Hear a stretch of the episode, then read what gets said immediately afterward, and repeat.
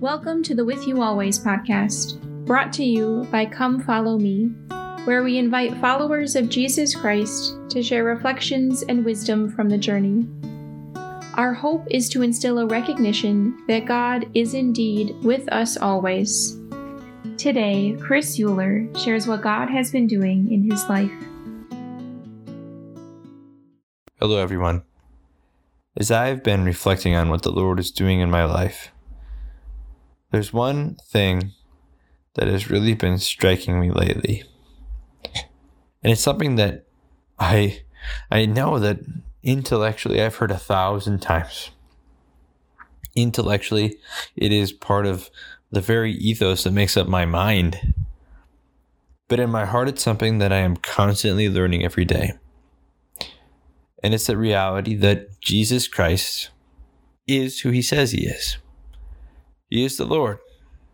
He has saved us. And He's not going to abandon us. He's not going to let us fall by the wayside. He's not going to let us be harmed. And He's not going to leave us alone. He's going to always be with us. And so, this is something that I have been learning uh, uniquely throughout the ins and outs of daily life. There are some mornings where I wake up and I roll out of bed and, you know, I'm just not that ready for the day. I, I go out into my kitchen, I eat my breakfast, I get my coffee, and I start to get ready for my day. And oftentimes it seems daunting. There's times where I'm like, man, I've got this, I've got that, and I've got so many other things that I have to do today. And holy cow, like I'm overwhelmed. And then I start going down this whole cycle of, well, poor me, or I'm not going to have enough time to pray today, or uh, why is God having me do all these things if the end result isn't going to be exactly like I want it to be? And every time I hear these voices in my head, there's a temptation that it could go one of either two ways. One way, I could relay these things to him and say, Yep, Lord, these thoughts entered my mind. I give them to you. Make me holy and make me more virtuous.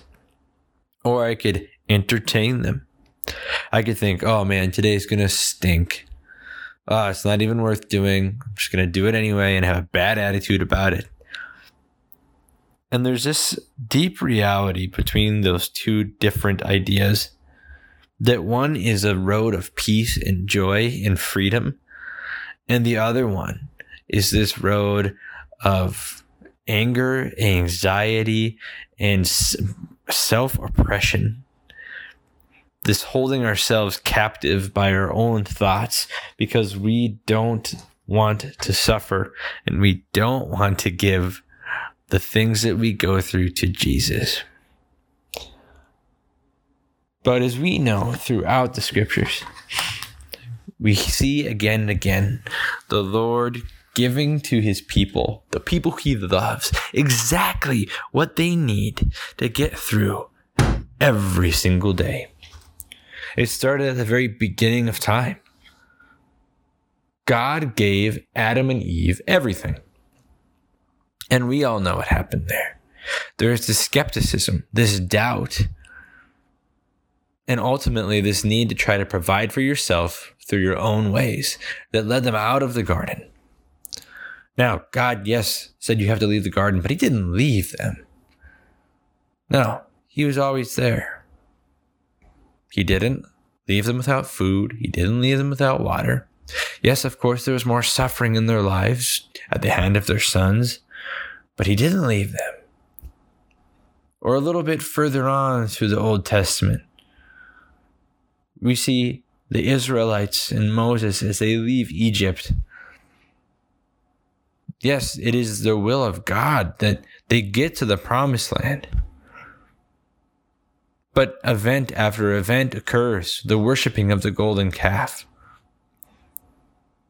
the denying that the Lord is truly their God and is truly going to care for them, that prevents them from reaching this goal And in that moment, God doesn't leave them. No, He doesn't. God still provides for them. God still pours manna from heaven. God still has Moses strike a rock and water flow from it for his people. God will always provide, but we just have to choose to allow him to do so. Along that same vein, I think of the great martyrs of our church, the early ones who were killed by the Romans, all for believing and all for having this firm love of God. They knew that if they were caught, they would perish.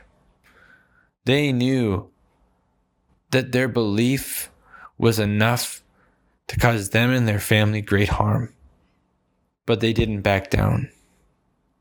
They chose the path that allowed them to know God and to love God and to serve God freely with peace and with joy. And they took that to their deathbed. They didn't go there with great anxiety or with fear or with coercion, but they arrived at the place of their martyrdom with great hope because they chose every single day to wake up to worship the Lord with freedom because they knew He would provide. So let us pray. Lord, you are a God who provides. You will never abandon us nor leave us wanting. Everything that you give us is exactly what we need. Lord, we thank you for this. And we ask you to help us to always choose you and to always know in our head, in our heart, that you will provide through all our needs. Amen.